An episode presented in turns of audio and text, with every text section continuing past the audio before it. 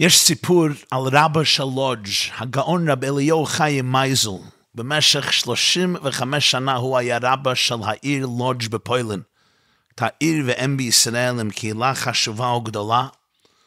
רב אליהו חיים מייזל נולד בתקפ"א, שנת האלף עם תקפ"א, זה 1821, נפטר בפסח שני תרע"ב, 1912. הוא היה אחד מגאוני יהדות פולין וממנהיגי יהדות פולין והיה מפורסם במיוחד בהתעסקותו בענייני צדקה וגמילות חסדים. לילה אחד הוא הלך לבית של גביר אדיר בלודג' בפוילין כדי לאסוף כסף עבור עניי העיר. זה היה לילה קר, לילה של חורף, אבל לא סתם חורף. הקור ככה חדר בעצמות פנימה. הוא מגיע לביתו של הגביר הגדול הזה, הקשר דופק על הדלת, הגביר פותח את הדלת, הוא רואה, בליאור חיים מייזל מרבא שלוש, מזמין את הרב פנימה הביתה, אומר, איזה זכות יש לי, בוא בבקשה, תיכנס, נשב, לא, לא, לא, בבקשה, לא צריך, אני נשאר בחוץ. מפני כבודו של הרב, גם הגביר יצא בחוץ, אבל הוא לא היה לבוש מתאים למזג האוויר. אז הגביר ככה עמד ורעד מקור. אליהו חיים מייזל, הרב מספר לו על מצב העניים בלודג'. אין להם שום, מס, אין להם מספיק כסף כדי לקנות עצים, להסיק את התנורים ולהעביר אש בחדרים כדי לתן להם קצת חום. ובלילות כאלה, כשהקור איום ונורא, הילדים, האישה, כל בני המשפחה הולכים לישון, בלי שום חום, הולכים לישון עם קור, וזה סכנה, לבד האי-נוחיות. הוא ממשיך לתאר את הסבל ואת המצוקה של עניי העיר, שלא יכולים לסבול את הקור, אבל אין להם כסף כדי לקנות עצים להסיק את התנורים. באמצע השיחה הגביר שוב פונה לרב, מה צריכים פה לעמוד בחוץ קור נורא כזה, בוא ניכנס, נתחמם אצל התנור. אני אגיש כוס תה לכבוד הרב, נדבר על הכל. אומר, לא, לא, לא, לא רוצה להיכנס, לא רוצה להפריע, בסדר? ממשיך בשיחה. אומר, איזה רחמנות, איזה מסכנים. אנחנו, זו אחריות שלנו, לא תעמוד על דם רעיך. אנחנו צריכים לחשוב עליהם, לחשוב על הילדים הקטנים. שנמצאים בקור, בקור כזה וסובלים בצורה מחרידה כזו. בסוף הוא פונה להגביר ומבקש נדבה עצומה כדי לסדר את העניין. הגביר נהנה, נותן לו את הכסף. לפני שפונה לדרכו, אומר, כבוד הרב, שאלה אחת, למה לא הסכים הרב להיכנס פנימה? למה היינו צריכים שנינו לעמוד פה? במזג אוויר נורא כזה. אבל לא חיים מייזל מחייך ואומר לו, אם היינו בפנים, לא היית מרגיש את הסבל שלהם. אתה לא היית מזדהה רגשית עם המצוקה שלהם. אתה היית יושב על ספה, רווחה, במנוחת הנפש, בהרחבת הדעת, כשהחום ממלא את חדרי הבית המפואר שלך. אני רציתי שלכמה דקות לפחות תרגיש מה שהם עוברים. אז תבין את הבקשה בצורה אחרת. עד כאן הסיפור.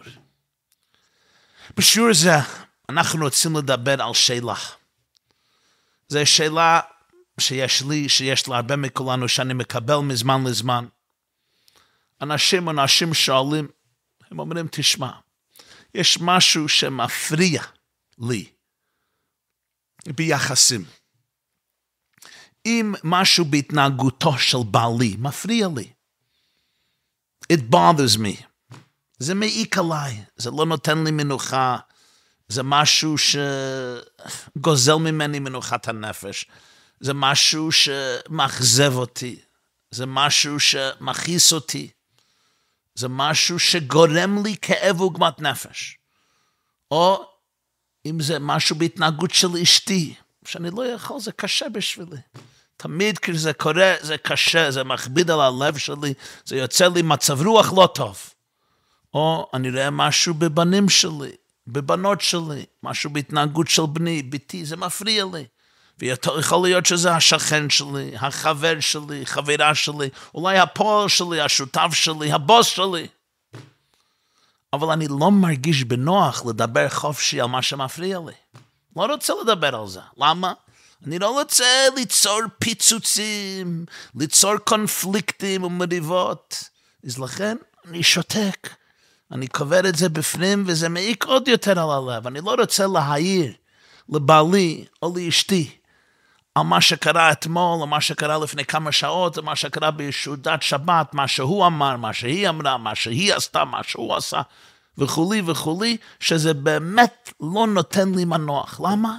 כן, אני מפחד מפיצוצים, אני מפחד מההתנגדות שזה יעורר, יהיה כעס, יהיה יחסים לא טובים. כן, יש לי בעיה עם הבוס, יש לי בעיה עם הפועלים, יש לי בעיה עם בני או עם בתי, או עם אשתי או בעלי. אבל אני פשוט, זה, לא, זה עצמו לא נותן לי מנוח. נראה משהו בהתנהגות של בני, אולי ילד, אולי מבוגר יותר, מתבגר, זה לא מוצא חן בעיניי. בעבר היו מדברים חופשי, אני פוחד מלדבר, חושש מלהעיר לו, לא רוצה קונפרטנציה, לא רוצה עימות. איך אנחנו יוצרים קשר כזה בזוגיות, או במשפחה, בבית, או במשרד, או בקהילה, או בישיבה, או בבית ספר, במוסד של חינוך, בסמינר, בכל מקומות. בכל המקומות שאנחנו נמצאים שם. איך יוצרים מרחב בטוח? מקום שאתה או את מרגישים חופשי להתבטא, לדבר, בצורה שזה לא ייצור מתח. איך מרימים, איך משנים את הקשר עם הבן שלי, עם הבת שלי, עם נכדי או נכדתי, עם חבר שלי, לרמה כזו שאפשר לדבר בטוח וחופשי על מה שקורה בתוך הלבבות שלנו. בפרשת כי תישא יש הסיפור הגדול והנורא על שבירת הלוחות. התורה מספרת בפרק ל"ב, שמות פרק ל"ב, פסוק ט"ו, ויפן וירד משה מן ההר ושני לוחות העדות בידו. כתובים משני עבריהם מזה ומזה הם כתובים והלוחות מעשה ימימה והמכתב מכתב אלים וחרוט על הלוחות. ויהי כאשר קרב אל המחנה. וירא את העגל ומחולות, משה רבנו רואה את עגל הזהב שיצרו, ורואה את המחולות, את הריקודים סביב העגל, וייחר אף משה. ומה הוא עושה? וישלך מידיו את הלוחות, וישבר אותם תחת ההר. השאלה ידוע, למה שבר את הלוחות? מדוע לקח משה את הלוחות השמיימים שהתורה עכשיו אמרה, הלוחות מעשה אלוקים אימה ומכתב מכתב אלוקים וחרוט על הלוחות. ושבר אותם לרסיסים, אפילו אם ישראל לא היו ראויים לקבל את הלוחות. ומשה חושב שזה לא הדבר הנכון, הוא מסרב ליתן את הלוחות להם. בסדר, אתה יכול להחביא אותם, אתה יכול להחזיר אותם ליוצרם, אתה יכול להשאירם על ההר, תכניס אותם לאוהל שלך, למה להרוס אותם, לשבר אותם לרסיסים? בהלכה היהודית הרי אסור להשחית, יש איסור של בל תשחית אפילו כלי רגיל. אפילו כלי פיזי, ארצי, קרקעי, אסור להשחית, בל תשחית. אם זה רק לשם השמדה, ללא מטרה יצרנית, אסור לעשות את זה.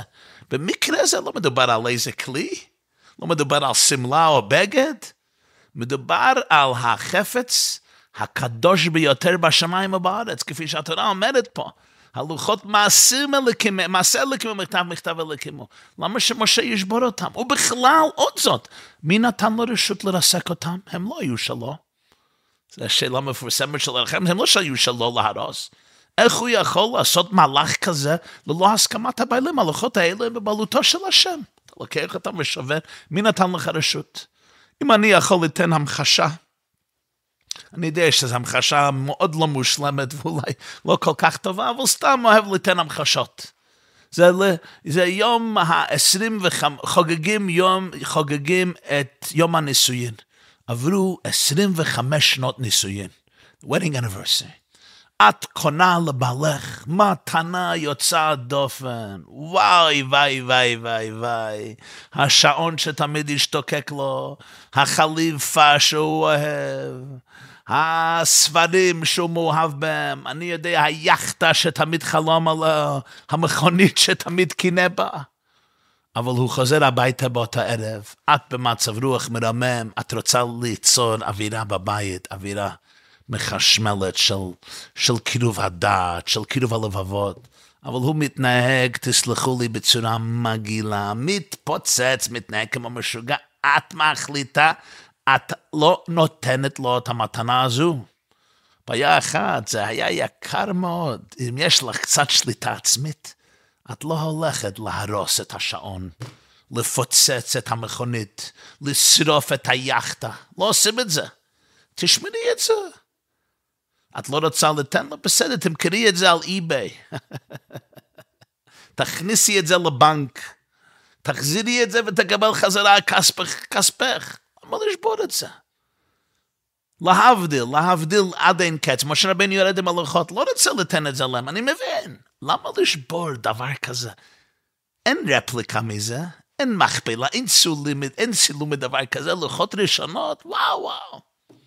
ובפרט, משה רבנו, הרי לא היה בן אדם שמזוהה כל כך עמוק עם התורה כמו משה, איך אומר המלאך, הנביא מלאכי בפרק ג' זכרו תורת משה עבדי.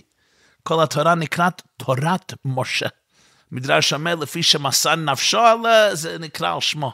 זה תורתו של משה, גם שהוא רק היה שליח. לכן קוראים לו משה רבנו. הוא הרבנו, הוא הרבר של כלל ישראל. כי עצם חייו הייתה שליחותו לקבל את התורה בהר סיני, משה קיבל תירו מסיני ומסרה. אם מישהו העריך את הערך האינסופי של הלוחות, ההתגלמות של התורה, זה היה משה רבנו. אז מה הניע אותו? כשהוא ירד מההר, לרסק אותה לגזרים. ודאי יש כאלה שאמרו, משה כעס. זו לא הייתה החלטה רציונלית כביכול.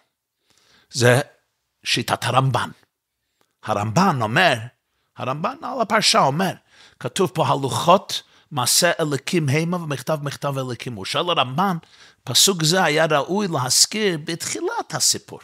כשכתוב לפני זה שויתן על משה, השם נתן על משה את הלוחות, צריך לתאר, הם כתובים באצבע אלוקים, ואז צריך לתאר הלוחות מעשה אלוקים המה. למה מזכיר את זה כאן כשהוא כבר יורד ושובר את הלוחות?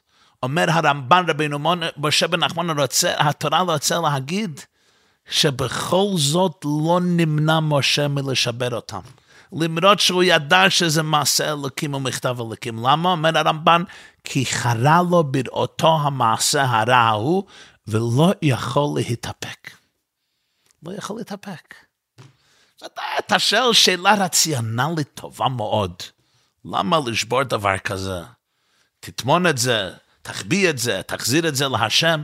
אומר הרמב"ן, העוגמת נפש הייתה עמוקה כל כך, שהאיש משה לא היה יכול להתאפק למרות שהוא ידע וידע יותר טוב מכולם איזה ערך שמימי, איזה ערך נשגב יש ללוחות הברית. ובכל זאת הוא שבר אותם. זה ממחיש את עומק העוגמת נפש של משה רבנו. אבל כבר הקשו על הרמב"ן, לכאורה קשה להבין את זה. שמשה בילה עכשיו 40 ו-40 לילה עם השם. היה הבן אדם המעודן ביותר שהלך על הפלנטה שלנו, קוראים לו אדון כל, אדון כל הנביאים. הרמב"ם קורא לו מבחר מין האנושי. תורה אומרת, לא קום נביא כמשה שידעו השם פנים אל פנים. רגעים ספורים לפני שניפץ את הלוחות, אותו בן אדם מפגין אומץ ונחישות על אנושים. הוא מתעמת כביכול עם הקדוש ברוך הוא בכבודו ובעצמו. השם אומר לו בהר, הדף ממני ואשמידם ואסחה לגו גדול. והוא נעמד מול בורא עולם ואומר, אם תישא חטאתם טוב עם עין, מחני נם מספרך אשר כתבת. הוא גורם לו כביכול להשם לשנות את גזירתו להשמדת העם היהודי. הוא לא איבד את עצמו בכלל אפילו לרגע. הייתה לו השלווה כביכול להתווכח עם הבורא עצמו. רגעים לאחרי שגילה את החדשות הנוראות, מה שעם ישראל עשה למטה כשיצרו את העגל. ופה כשהוא יורד, פתאום הוא מאבד את עצמו, נחנק כביכול לכעס אימפולסיבי, והורס משהו שהוא יודע שלעולם ולעולם לא יוכל להיות מוחלף. ועוד זאת, לנפץ, להרוס אפילו לבנה אחת של בית המקדש, הוא איסור גמור. כתוב בפרשת ראה, לא תעשון כן להשם אלוקיכם, ההורס אפילו אבן אחת של ההיכל, של המזבח, לא יקה, זה חטא. ולא זה לא, בוא, בוא זה לא אבן אחת בהיכל, לא אבן אחת במזבח. זה הפריט הקדוש היותר בעולם, הלוחות מס אלוקים, הם הכתובים באצבע אלוקים. חטא חמור לכאורה. אפילו אם היה עוגמת נפש וכאב נורא, איך נכשל משה בעניין זה? בפרט, עוד יותר. משה הרי ידע מה שקרה כבר. על ההר השם סיפר, סיפר לו יצירת עגל הזהב. אז למה אתה לוקח את הלוחות מלכתחילה רק כדי להרוס אותם? אתה הרי יודע בדיוק מה שקרה. השם אמר לו, לך רד כי שיחת עמך. אם אתה מרגיש שהיהודים לא ראויים להם, אל תוריד את הלוחות מלכתחילה. למה להוריד אותם ולהרוס אותם? אל תיקח אותם וזהו. תרד, תנפץ את העגל, זה מה שצריך לנפץ, כפי שהוא עשה. תשרוף את זה, תנפץ את זה. יש מדרש מאוד מפורסם, מדרש רבה ורש"י כותב על זה בפרק ל"ד פסוק ב', נותן המשל המפורסם, היה מלך, הלך למדינת, למדינת הים, הניח ארוסתו עם השפחות, והשפחות קלקלו ויצא עליה שם רע. אז השושבין, זה שקרוב מאוד לחתן והכלה, עמד וקרא את הכתובה. אם המלך יחזור והוא ישמע שהייתה פה עניין של הפך הצניעות, עניין של זנות, היא לא אשתך, אין פה כתובה, אין פה שום שטר, אין פה שום חוזה שמעיד שהיו פה אירוסין, שהיו פה נישואין. אחר כך הוא חזר והוא שמע שזה אפילו לא אשתו, זה היה קלקול של השפחות. על כל פנים המדרש אומר מה המשל? המשל הוא שהמלך זה השם, השפחות זה הערב רב, השושבין זה משה, ארוסתו של הקדוש ברוך הוא זה ישראל, ומשה רבינו קורא את הכתובה, הוא שובר את שטר הנישואין, את הלוחות שמעידות שיש נישואין, יש קשר, דבקות, אני לדודי ודודי לי. תורה ציווה לנו משה מורשה, מאורסה, קהילת יעקב, הוא קורא את זה, ולשם השם, לכן השם אומר לו, פסל לך, אתה קראת את הכתובה הראשונה, אתה תכתוב, אתה תכין את הכתובה השנייה. הסבר נפלא. אבל לא היה, למה היה צריך לשבור את הכתובה? לא היה צריך למסור את זה לאישה. אל תמסור את זה, אין לה את זה. אל תתן להם את הלוחות, תחביא את זה, בסדר, אין להם. יש הסבר נוסף בגמרא במסכת שבת, דף פ"ז, רש"י גם מבין את זה, שמשה אמר, פסח הוא אחד מן המצוות, וכתוב, כל בן ניכר לא יאכל בו, בפרשת בו. יש פה כל התורה כולה שכלולה בהלוכות, וכל ישראל משומדים, ואני אתן את זה להם. אם אפילו קורבן פסח, כל בן ניכר לא יאכל בו, איך אני יכול לתת להם את התורה? הכל מובן, אבל למה צריך לשבור את הלוחות? הם לא ראויים למתנה אלוקית מובן. לא תעניק את זה להם. יש מדרש מפורסם, הרמב"ן גם מביא את זה, שהלוחות היו כבדים. כשמשה רבנו ראה את העגל, האותיות פרחו.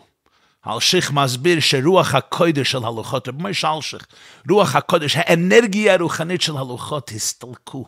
אז הלוחות נעשו כבדים, ופשוט משה הפיל אותם. הם היו כבדים. הרשב"ם, נכדו של רש"י, מציע שמשה רבנו נהיה כל כך חלש ומדוכדך מהמראה הנורא, פשוט נסתלק לו הכוח. כבר לא היה לו אנרגיה וכוח ועוצמה לשאת על התולכות הכבדים, הם נפלו. אבל כשקוראים בפסוק עצמו, מה קרה? כל זה לא מרומז, מרומז. מה אומרת התורה? פרק ל"ב פסוק י"ט בפרשת כי תישא. ויהי כאשר קרב אל המחנה וירא את העגל ומחולות וייחר אף משה. וישלך מידיו את הלוחות וישבר אותם תחת ההר. כלומר, הם לא נפלו, הוא זרק אותם.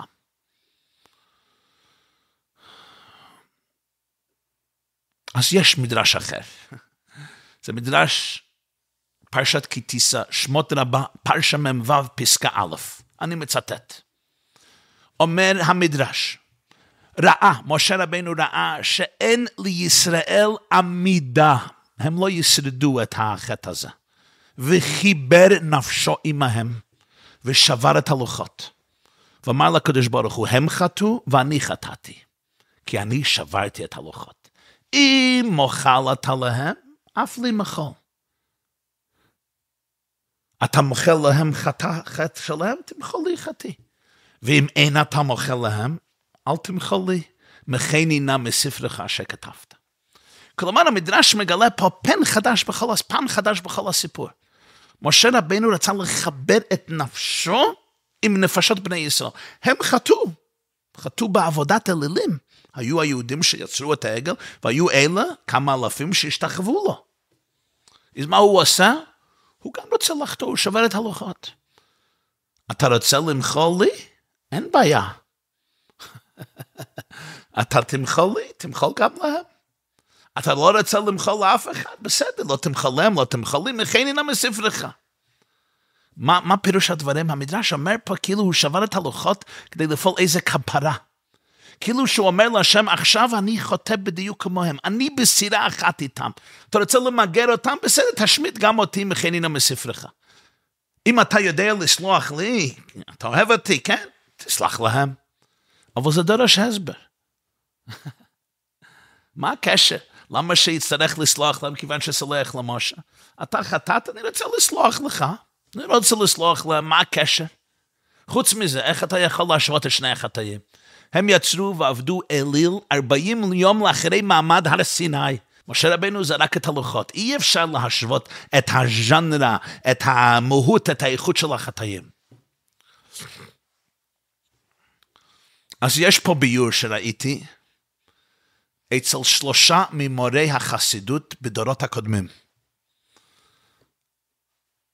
שלושה ספרים שונים שראיתי אותו ביור. כתר, כתם אופיר, צדקת הצדיק, ארבעה רזים. ומורי החסידות פה מגלים עומק הכוונה במדרש זה, מיוסד על תורה מאוד מפורסמת של מורנו הבעל שם טוב. שמובא ומצוטט בכמה מספרי תלמידיו, בפרט בספר תולדות יעקב יוסף, לרבנו יעקב יוסף הכהן רבה של פונה, פולמה, רבי יעקב יוסף הכהן כת שהיה תלמידו של בר שם טוב, זה מובא בקדושת לוי, מובא בהרבה מספרי החסידות, בדורות הראשונים של החסידות. הבעל שם טוב נתן משל מפורסם. אם אתה תקוע, הוא פירש עם זה משנה במסכת ראש השנה, עוד נחזור לזה עוד מעט בעזר השם. אבל המשל הוא כך. אם אתה תקוע בבוץ, אני לא יכול לשבת על מגדל שן ולחלץ אותך. אני צריך לרדת וללכלך את עצמי כדי לעזור לך לצאת. אם מציל רואה מישהו חלילה טובע בים, הוא לא יכול להישאר יושב על הכיסא הנוח שלו עם אוזניות כי שומע למוזיקה ולצעוק, היי, טמבל, תצא משם, אפילו אם ייתן לו הוראות מאוד טובות איך לצאת. זה לא הולך ככה. המציל ה lifeguard צריך לקפוץ למים, לתוך המהומה להציל את האדם, ולכן זה מסוכן. אם מציל חיים לא יודע מה לעשות, חלילה, הגלים יכולים לסחוב גם אותו לתוך המערפולת, המערבולת. גם הוא חלילה יכול לטבוע, לא רק שהוא לא מציל, הוא עצמו נכנס לסכנה. אתה יודע, אתה צריך לדעת איך לטפל בזה שתובע חלילה, שהוא לא ייסחב וגם אתה לא תיסחב, להפך תוציא אותו מהסכנה. הסברת הדברים מפורסם באמצעות סיפור סיפר שסיפר הרב הקדוש רבי נחמן מברסלב, שהיה נינו של הבעל שם טוב. לבעל שם טוב הייתה בת עודל, לעודל הייתה בת פייגלה, ורב נחמן מברסלב היה בן שלה, היה נין של הבעל שם טוב. רב נחמן כידוע היה מגלה הרבה מדברי תורתו באמצעות סיפורים, יש סיפורי רב נחמן מברסלב. יש סיפור מפורסם, אחד מהסיפורים הכי מפורסמים מרב נחמן, על, נשיא, על נסיך המלכותי ששכנע את עצמו שהוא תרנגול הודו. הוא הפשיט את הלבושים, התיישב מתחת לשולחן עירום. הוא ניכר בכמה עצמות או פירורים, המלך והמלכה מרטו שערות ראשם מכאב, קראו לכל הרופאים הפסיכולוגים בעולם. כולם הרימו ידיים בייאוש, לא היה עם מי לדבר, הוא החליט שהוא תרנגול הודו. עד שהגיע חכם אחד, הוא התנדב לעזור, מה הוא עושה? הוא אומר למלך והמלכה, תנו לי חופש. Let me take care of it, אני אעשה את זה בצורה שלי. החכם הזה התפשט מלבושיו, גם הוא היה עירום, התיישב מתחת לשולחן על הקרקע ביחד עם הנסיך. עכשיו כבר היה לנסיך חבר, מי אתה? שואל הנסיך התרנגול הודו, מה אתה עושה כאן? החכם אומר, מה אתה עושה כאן? הוא אומר, אני תרנגול הודו, הוא אומר, גם אני, גם אני. אה? שלום עליכם, עליכם שלום, ישבו ביחד, התוועדו. ואחרי כמה ימים החכם מסמן למשרתי המלך לזרוק לו שתי חולצות. החכם לובש את החולצה ואומר לנסיך, אתה רוצה ללבוש חולצה? אני תרנגול. מי אמר לך? שתרנגול הודו לא יכול ללבוש חולצה? אז הנסיך גם לבש חולצה. כך היה עם המכנסיים. מי אמר לך שתרנגול הודו לא יכול ללבוש מכנסיים? אני תרנגול הודו, אני כן לובש מכנסיים, אני כן לובש גרביים. אני כן לובש שמלה. הנסיך חיכה את החכם עד ששניהם היו לבושים לגמרי.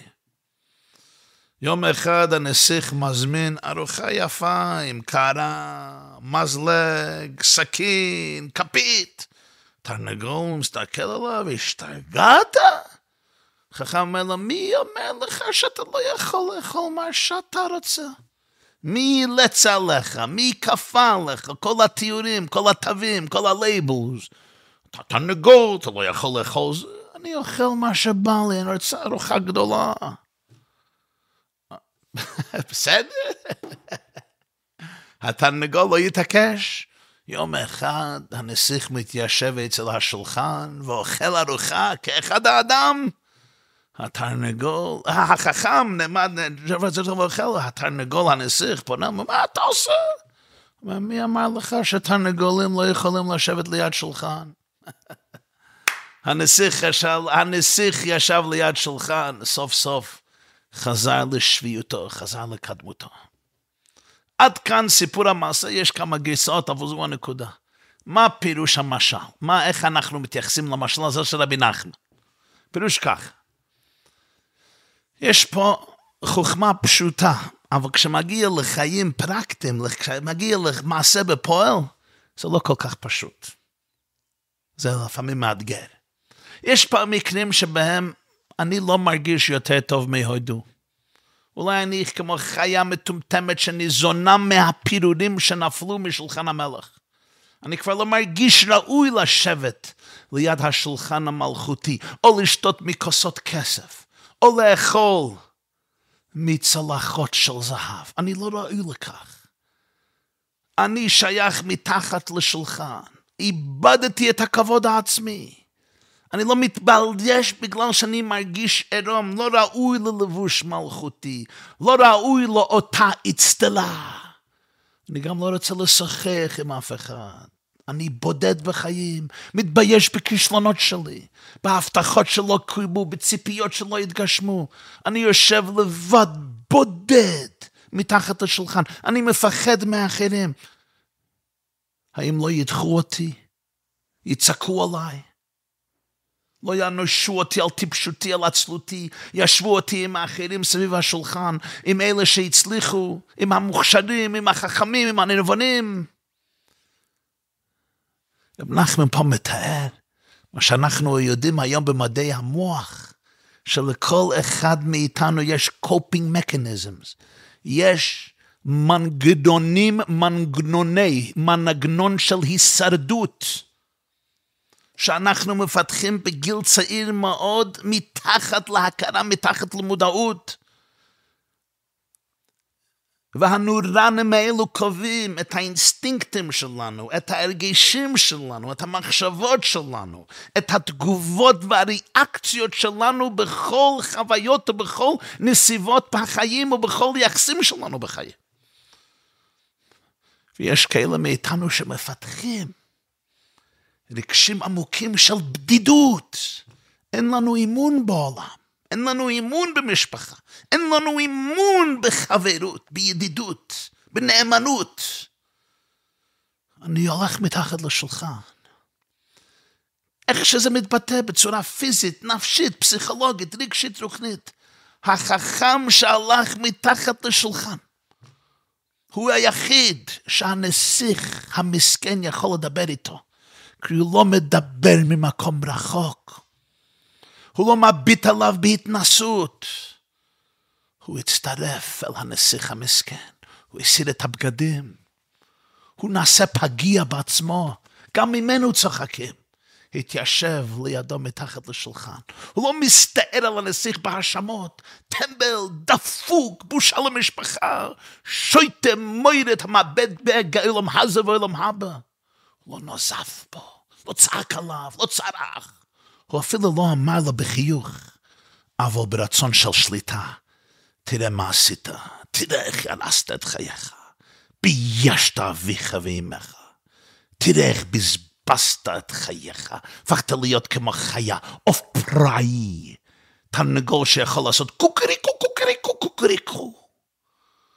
לא היה פה מנופלציה. ישב איתו, מודד אותו צעד אחר צעד, שהוא מסוגל ללבוש בגדים, מסוגל להשתמש במזלג, מסוגל לתן לעצמו יותר כבוד, מסוגל לשבת ליד השולחן, מסוגל לאכול, מסוגל לנהל שיחה. לאט לאט הוא לימד אותו כיצד להחזיק קצת כבוד לעצמי. הוא הבין שהוא צריך לכבד את הנפילה. הוא לא יכול לשלוט על הקורבן ולסחוב אותו. הוא יודע שהוא לא יכול להרים אותו אם הוא לא יורד למטה. הוא לא יכול לסחוב אותו מהבור אם הוא לא יורד לתוך הבור. אם אני רוצה לזנק למעלה, אני צריך להתכופף. הבעל שם טוב בייר ביסוד זה משנה במסכת ראש השנה בסיומה. כותב המשנה, אומרת המשנה, כל שליח ציבור שאינו מחויב בדבר, אינו מוצא, מוציא את הרבים ידי חובתם. פירוש, אם אני רוצה לתקוע בשופר כדי להוציא אתכם ידי חובה, זה צריך מישהו שמחויב במצווה. אם הוא מחויב במצווה, הוא יכול לצאת אחרים במצווה הזו. אז הבעל שם טוב פירש את הדברים בדרך רמז. מחויב בלשון הקודש פירוש השם, גילטי, יצא מחויב בדינו. כל שליח ציבור שאינו מחויב בדבר, שליח ציבור שהוא לא אשם בהדבר הזה, לא מוציא את הרבים ידי חובתן. הוא לא יכול להפקיע, הוא לא יכול להוציא את הרבים מהחוב שלהם. כלומר, מנהיג, שליח ציבור, אפילו אם הוא מבריק, נואם נאומים מבריקים, איש מקסים, חכם, גאון, אבל הוא לא מחויב בדבר. הוא לא מזדהה עם הכאב, עם החוויה, עם הרגשים, עם המהפכות שעובר על הציבור, הוא לא מסוגל להוציא את הרב מידי חובתם. הוא לא מזדהה איתם, הוא לא מבין על אורכם. פה, מסבירים חכמי החסידות, נבין פעולתו של משה. לאחרי אירוע שיוצרים את עגל הזהב, מה, מה קורה? אומרת התורה, וידבר השם על משה, לך רד, כי שיחת עמך אשר עליתם ארץ מצרים. מה פירוש לך רד? זה לא רק מבחינה גיאוגרפית, תרד. זה לא רק כפי שחז"ל אומרים, רד מגדולתך, נתתי לך גדולה בשביל ישראל. חכמי המחשבה והקבלה והחסידות והמוסר הסבירו שיש פה מסר אפילו עמוק יותר. משה רבנו, לך רד. אתה חייב לרדת.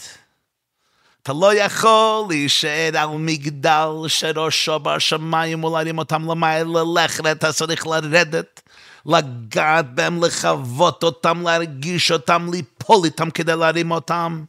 צריך לרד שליח ציבור שאינו מחויב בדבר איני מויצי אצל רב ידי חובתן, אבל איך? משה רבינו שואל עצמו שאלה אחת, הוא ראי מהם נראה נאמן, איך אוכל להרימה מהתום שלהם, איך אני מלא אותם מהביצה, מהבוץ, איך אני מחלץ אותם ממערבולת האסון הזו. הוא יודע את התשובה. עליו לרדת לעולמם, לקפוץ לבור, להתחבר לנפשם, איך שהם עומדים היום, כדי ליצור עבורם מחר אחר, אבל בעיה, הוא לא חלק מעולמם. הוא לא יצר את העגל איתם, הוא אפילו לא היה שם, הוא היה על ההר, הוא היה מרוחק, בלי גבול קילומטרים מהחטא הזה של עבודת הלילים. איך הוא בכלל יכול להבין לרוחם, ואם הוא לא מבין לרוחם והוא לא מזדהה איתם והוא לא חלק מהם, איך יש בו הכוח להרים אותם, איך יש לו כוח לגאול אותם, כשהוא לגמרי באטמוספירה, באווירה, במרחב, באוניבורס אחר. אומר הרב הקודש רב צודק הכהן מלובלין. צודק הכהן מלובלין היה אחד מגדולי חכמי החסידות, כי ידוע, יש לו המון ספרים, יש לו ספר צדקת הצדק. בצדקת הצדק, אות קנ"ד, כותב רב צודק הכהן מלובלין, צודק הכהן מלובלין נפטר תר"ס, 1900, לובלין. אותו רעיון ראיתי בעוד ספר של חסידות שנקרא כתם אופיר. כתם אופיר זה ספר שנכתב על ידי הרב הקודש מקמנה. הרב רבי יצחק אייזיק יהודה יחיאל סופרן. הוא נפטר בתרל"ד, נולד תקס"ו, נפטר בתרל"ד, 1874. היה הדמון השני בשושלת חסידות קמרנה. גדל אצל דודו, רב צבי הירש מזידצ'וב, שר בית הזוהר. הוא היה מחבר תורני פורה, אחד מגדולי היה פוסק גדול וגם היה מקובל מאוד ענקי, הרב סופרין, האדמו"ר מקמרנה. רעיון דומה ראיתי, יש ספר ארבעה ארזים מאדמו"רי קרצ'ניף, זיכרונם לברכה, זה משושלת רב מאיר הגדול מפרמישלן ורב מוטל מנדבורנה. שם גם מדובר על הרעיון הזה. רעיון מאוד מאוד רגיש. רעיון שצריכים להתייחס לזה ביראת הכבוד וברגישות מאוד מאוד עמוקה. והם אומרים, עכשיו נבין למה משה שבר את הלוחות. יש גמרא במסכת שבת, דף קה עמוד ב', אומרת הגמרא, המקרע בגדיו בחמתו, והמשבר כליו בחמתו, והמפזר מהטוב בחמתו, יהי בעיניך כעובד עבודה זרה. אומר רב צדק הכהן מלובלין, ואומר הרב הקודש בקמרנה, ומדבר בארבע רזים. כשהשם אומר למשה רבינו לך רד, אתה צריך לרד כדי להעלות את העם הזה, כי בלי זה הם חסידים תקווה. מה קורה? וייחר אף משה. כשהתורה רוצה לתאר למה משה רבינו שבר את הלוחות? התורה אומרת דבר אחד, וייחר אף משה. ויהי כאשר קרב על המחנה וירא את העגל ומחולות וייחר אף משה וישלח מידיו את הלוחות וישבר אותם תחת ההר. מסבירים חכמי החסידות, המשבר כלים בחמותו כביכול הרי זה כאויב עבודה זרה אז בדקות דדקות דתגות, כלומר בצורה עדינה מאוד, כביכול אם אפשר להתבטא ככה. משה רבינו פה הלך מתחת לשולחן. משה רבינו פה התקשר והתדבק והתאחד עם יוצרי העגל. ודאי הוא לא עשה עגל חלילה, אבל כביכול הוא כעס ושבר כלים. ויהי בעיניך כאילו אויבד עבודה זרה. לצטט את דברי רב צודק הכהן מלובלין. דבר תמוה וזר, אפילו לקרוא ספר תורה בחמתו להשליך אל הארץ, מכתב יד סופר דעלמא, כל שכן הלוחות מכתב השם, והוא ממש חטא דעגל. כשנאמר לו יש כוחך ששיברת, ידע כי גם בני ישראל כן. ובספר כתם אופיר מהרב הקודש מקמן איזה פירוש על מגילת אסתר. הוא מסביר לכן כתוב, ויעבור מרדכי, כתוב בגמרא במגילה, שמשה רבנו עבר על התורה, שהרי הוא קבע תענית בימים הראשונים של פסח. למה היה צריך לעבור עבירה? אומר הרב מקרמן, נתלבש מרדכי בעבירה, הוא עבר איזה עבירה דקה. וכן מוישה שבר על פי הגבורה כלים בחמותו, כדי להשתתף עצמו עם ישראל שעבדו עבודה זרה ובזה על ידי תשובתו הרמתה יעלה גם ישראל לתשובה כי כל מי שאינו מחויב בדבר אינו מוצא את הרב מידי חובתן. הוא מביא מירושלמי תענית פרק ב' אותו רעיון בנגיע לשמואל הנביא. אני אחויתה סוגיה אחרת. כלומר, משה מנפץ את הלוחות בזעם, כי בכך הוא ירד כביכול למרחב המוסרי של עמו. בדקות דקות הוא נכנס לעזר שלהם, חיבר את עצמו להם. משם הוא יכול להרים אותם. אני שמעתי פעם, בהתוודות מהאדמו"ר מלובב, מהרבי מלובביץ', מה ששמע מחותנו, וזה כבר נתפס. זה היה סיפור שהיה מאוד חביב בעיני הרבי, כי אני שמעתי את זה בעצמי כמה פעמים, ובשנים קודמות הוא סיפר את זה גם כמה פעמים וגם כתב על זה. לבעל התניא היה בן, קראו לו רבנו דויב בר, אדמו"ר האמצעי, הוא האדמו"ר השני בחסידות חב"ד. הוא נפטר בשנת תקפ"ח. ט' בכסלו תקפ"ח. אדמו"ר האמצעי מילא את מקום אביו, בעל התניא ושולחן אורך הרב רבינו שני זלמן אדמו"ר הזקן. פעם הוא הגיע לעיר והוא קיבל אנשים ליחידות. והגיעו, התייעצו, ביקשו ברכה, ביקשו עצה מהרבי. פתאום הוא מפסיק את היחידות. לשלושה ימים הוא הפסיק את הביקורים, הפסיק את היחידות, לא ידעו למה. אבל ידעו שבאותם שלושה ימים שמעו אותו בוכה, מיילל, מת, מתחנן לפני קונו, והיה שרוי בתענית. אמר תהילים, בכה בחיות נברצות. ראו שעסוק באיזה עבודה פנימית מאוד מאוד עמוקה, ולא ידעו למה. אחרי שלושה ימים הוא שוב התחיל לקבל את המבקרים, והמשיך ביחידויות, ובעבודתו בעבודתו בקודש לקבל את כל מי שהגיע.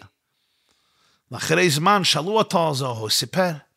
אז הוא סיפר שהגיע אליו יהודי שעבר עבירה נוראה. עבירה נוראה מגעילה בצורה מזעזעת. והאדמו"ר האמצעי, בנות שבעתיים, אמר ככה, כשמישהו מגיע אליי ורוצה תיקון, אני לא יכול לענות לו ולתן לו תיקון לפני שאני מוצא את החיסרון, הטעות, החטא הזה בתוך עצמי, אפילו אם זה בצורה מופשטת, בדקות לדקות. ופתאום מגיע יהודי, מספר לי משהו שהוא עשה, ואפילו לאחרי החיפוש לא יכולתי למצוא דבר כזה בתוך נפשי פנימה, אפילו לא בצורה מופשטת.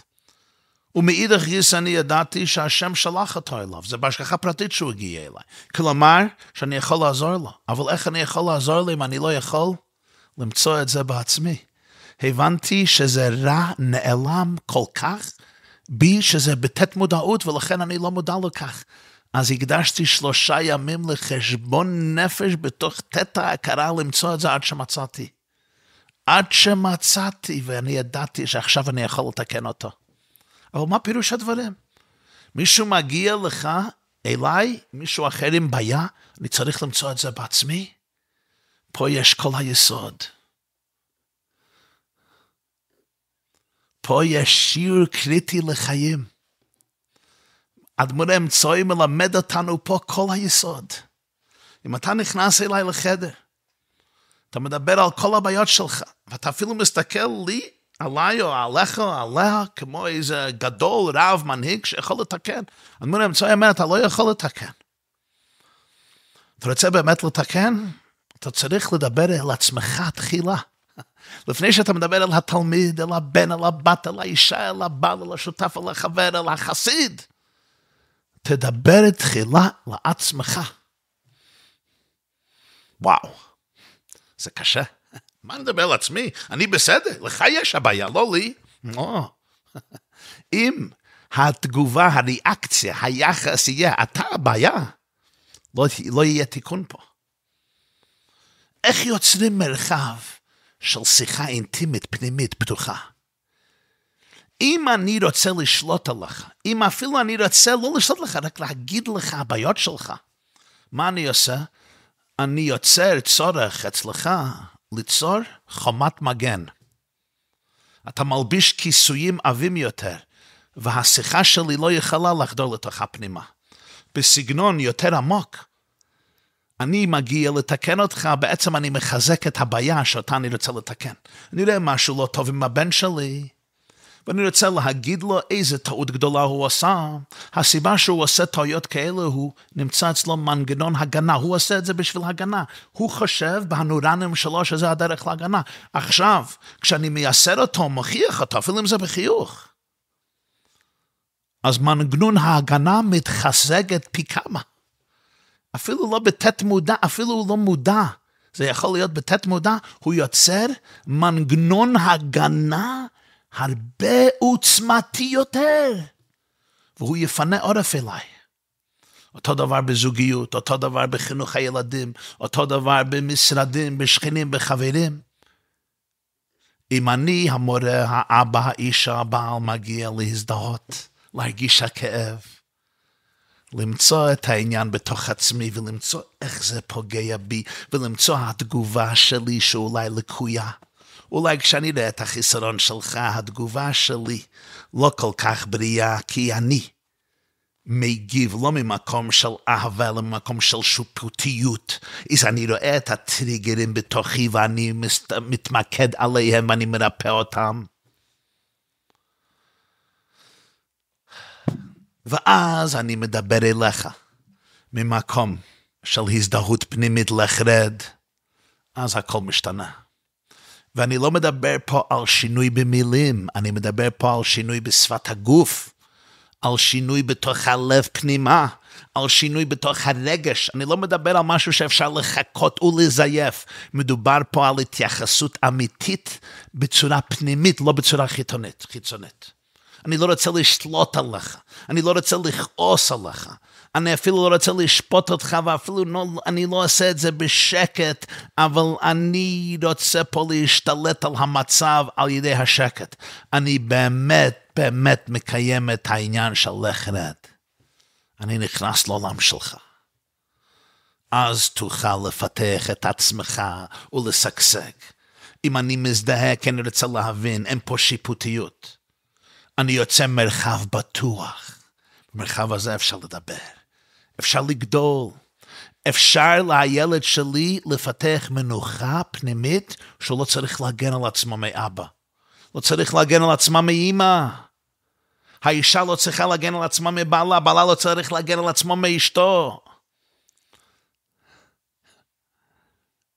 אני רוצה שתבינו את זה לא ממקום של הראש, אלא ממקום של העצבים, משפת הגוף. אם אתה מרגיש בטוח, אני לא סכנה. אתה מרגיש את האימוי אנוכי בצדה. אתה יכול לנוח. מניח בקדוש למדו שני הענג, אתה יכול לעזוב את הלחץ. זה לא אני בעימות איתך. זה לא אני נגד אתה, זה אנחנו ביחד. פה, ממקום זה מתחיל כל השיקום, כל הריפוי. וזה גם ביחס לעצמך. אתה מאוכזב עם עצמך. אתה מאוד מאוכזב עם עצמך. איך אתה אומר מוסר לעצמך? אותו דבר. אם אתה רק אומר לך שאתה בן אדם רע ושוב רע ושוב רע ושוב רע, מנגנון ההגנה יתחזק עוד יותר וזה ירחיק אותך מהמבוקש שלך. לך רד. תבין כל החלקים בתוכך. משה רבינו לא מסכים עם חטא העגל, חלילה וחס. הדמות האמצעי לא הסכים עם מה שעשה הוא, לא הסכים. אבל הוא הבין. הזדהה, ולא רק זה, הוא שאל את עצמו, איפה יש בי האתגר הזה? איפה יש בי המבוכה הזו? אני לא רוצה לתקן אותך ממקום שאתה הבעיה. כי אתה מרגיש את זה. אני רוצה לתקן את עצמך מתיקון עצמי. לתקן אותה אנרגיה בתוך עצמי. שאני לא מגיע פה בחדר ואני משתלט עליך, אם זה פאסיב אגרסיב, אם זה בצורה חריפה, אם זה בצורה עדינה, אבל יש פה השתלטות פסיכולוגית, אפילו אם זה מאוד עדין. לא, אני באמת מתקן את עצמי. אנחנו מתמודדים עם ילדים, בני נוער, מבוגרים, נאבקים בנושאים שונים. חלקם נפגעו ועברו טראומות בדרכים שונות, חלקם חווים כאבים מבפנים. אני לא אעזור לשום ילד ושום בחור ושום בחורה, בפרט בנים במשפחה שלי. אם אני לא מבין ומרגיש ומזדהה איתם, אם אני יושב על המגדל שלי, למה היא לא מצליחה לארגן את חייה? למה לא יכול להשתלט את עצמו? אבא אומר לי, ילד, תלמד ממני, אני ארבע בבוקר כבר גמרתי דף יומי בחמש, תהיה כמוני. לעתים תקופות זה לא יצליח. אם זה מצליח, בסדר, לעתים תקופות זה לא יצליח. אתה צריך להבין את החוויה הפנימית, להבין איך הם רואים את העולם, וזה אסור להיות מזעזע. אני צריך לאפשר לעצמי להיות פגיע וצנוע, לגלות את השפה הפנימית של האדם שיצר את כל סוגי עגלי הזהב כדי להרוות את סימונו בחיים. כשהייתי במחנה קיץ, שרו ניגון באנגלי, באנגלית, אני לא יודע אם תרגמו את זה לעברית, אבל זה הולך. Don't walk behind me, I may not follow. Don't walk in front of me, don't walk. Don't walk in front of me, I may not follow. Don't walk behind me, I may not lead. Just walk beside me and be my friend, and together we will walk in the ways of Hashem. אל תלך מאחוריי, אולי אני לא יכול להוביל.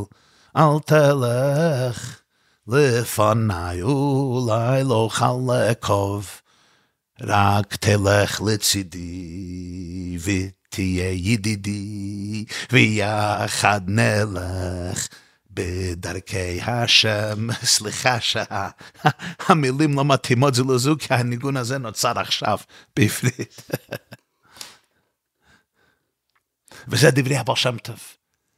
כל שליח ציבור שאינו מחויב בעצמו, אם אין לו השתתפות עם העם, הבעל שם אומר, לא נפל ממדרגתו, לא יכול להוציא כלל ישראל מידי החוב שלהם, החובות, הדברים השלימו לתקנם. מי שמונח ברפש ורוצה חברי להוציאו, צריך ללכלך את עצמו מעט, אומר הבעל שם, להתקרב אליו להוציאו.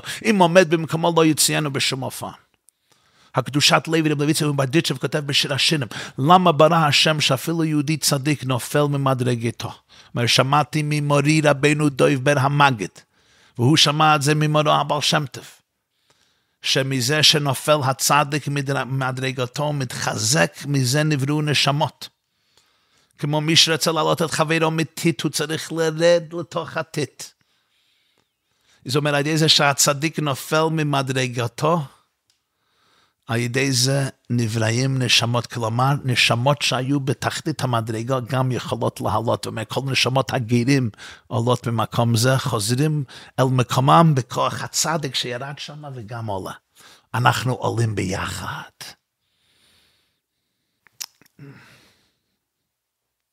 מישהו פעם שאל שאלה. שאלה מאוד מעניינת, שאלה פשוטה, וגם שאלה מצחיקה. השאלה הוא ככה, כשמישהו זקוק לניתוח חלילה, הוא לא סתם פותח ספר טלפונים, או יש פה רופא מנתח, מזמינים תור. לא. יהיה זהיר ויחפש את המנתח הטוב ביותר שיש בבית הרפואה. למה? חייו בסכנה, חיי ילדו בסכנה. הוא רוצה להבטיח שמי שחותך אותו הוא המומחה מספר אחד בארץ או בעולם. אתם יודעים, מארץ נוסעים לגרמניה ונוסעים ליפן ונוסעים לאמריקה ונוסעים לכל העולם. למה? כי שם יש המנתח הרופא הכי מומחה בתחום זה. אז יש לי שאלה. מדוע כאשר אותו בן אדם שייסע לסוף העולם אפילו אם אין לו שקל בכיס, כשהוא מזמין טיסה של חברת תעופה, עם כל הסיכונים הטמונים בטיסות, למה הוא לא הולך לחפש את הטייס הטוב בעולם? למה הוא לא מבקש לדעת את קורות החיים של הטייס באל על, או בבריטיש איירווייז, או בדלתא, או באמריקן? הוא מתקשר לפחות לעשר אנשים שטסו עם הטייס הזה כדי לוודא שהבחור יודע מה שהוא עושה, כמו שאנחנו עושים עם מנתח, מצלצלים לחבר, מצלצלים למרכזים הרפואיים, מצלצלים להרב פיורר, מצרים לכל העסקנים, תגיד לי על הרופא הזה, למה לא עושים את זה בטיסות? אם הטייס לא כשיר, חלילה וחס, הנוסעים ירדו לטמיון, טיסה באוויר מסוכנת, כמו סכין שנכנס לגוף. אז למה לא חוקרים יותר לפני שעולים על מטוס? שאלה טובה, תשובה ברורה. המנתח הוא מאוד שונה מהטייס. הטייס טס איתי יחד במטוס. הוא חשוף לאותו סיכון כמו הנוסע. אם הנוסע יורד, הוא יורד ביחד איתו. המנתח לא שוכב בחדר הניתוחים על המיטה עם המטופל. אם הניתוח לא הולך טוב חלילה, הרופא נשאר שלם, הולך הביתה. הוא חוזר הביתה. וזה שיושב, שיושב בחדר הניתוחים על המיטה, חייב בסכנה. אז המנתח, אתה חייב לחקור היטב, היטב, הודק, היטב, היטב. הטייס, אתה לא צריך לחקור, כי אם הוא לא יודע מה הוא עושה, הוא לעולם לא יעלה על המטוס הזה. וואו. יש אלה ששואלים, למה רבנים אלה, עסקנים אלה, שלוחים אלה, מנהלי מוסדות אלה, מצליחים בגדול? נכנסים לעיר והופכים את זה, אהובים, ברורים, גיבורים. אנשים מתדפקים עליהם, תלמידים, תלמידות. ויש אלה שנכנסים לי, וזה לא משהו. אולי השני יותר טלנטד, uh, יותר בעל כישרון. אולי אפילו נראה יותר טוב, אולי אפילו יותר יודע, יודע לדבר יותר. השאלה היא אתה אם אתה מנתח או אתה טייס. אם אתה מגיע, אומר, אני רופא, אני מומחה, בסדר, בסדר. אני אוהב את המומחיות שלך מרחוק. הטייס לא אומר לך עצות, הוא טס ביחד איתך. הוא עולה איתך והוא יורד איתך. לך רד, זו חוויה אחרת, זה קירוב אחר. אז אני פותח את הלב, אני מסיר את מנגני ההנגנה. לכן משה רבינו היה צריך לשבור את הלוחות. עכשיו הוא היה ביחד איתם. עכשיו הוא יכול לעלות איתם, להרגיש אותם, להזדהות איתם. זה נכון בכל תקופה, ובפרט בתקופתנו מאתגרת והרת עולם זו. משה רבינו לא הסכים עם חוטאי העגל, חלילה, חלילה, חלילה וחס. כשמדברים על אחדות ואהבת ישראל, התנאי הראשון הוא לא תעמוד ברחוק עם שיפוטיות. תתחבר, תתדבק, תזדהה. לא תהיה מנתח, תהיה טייס. תודה רבה.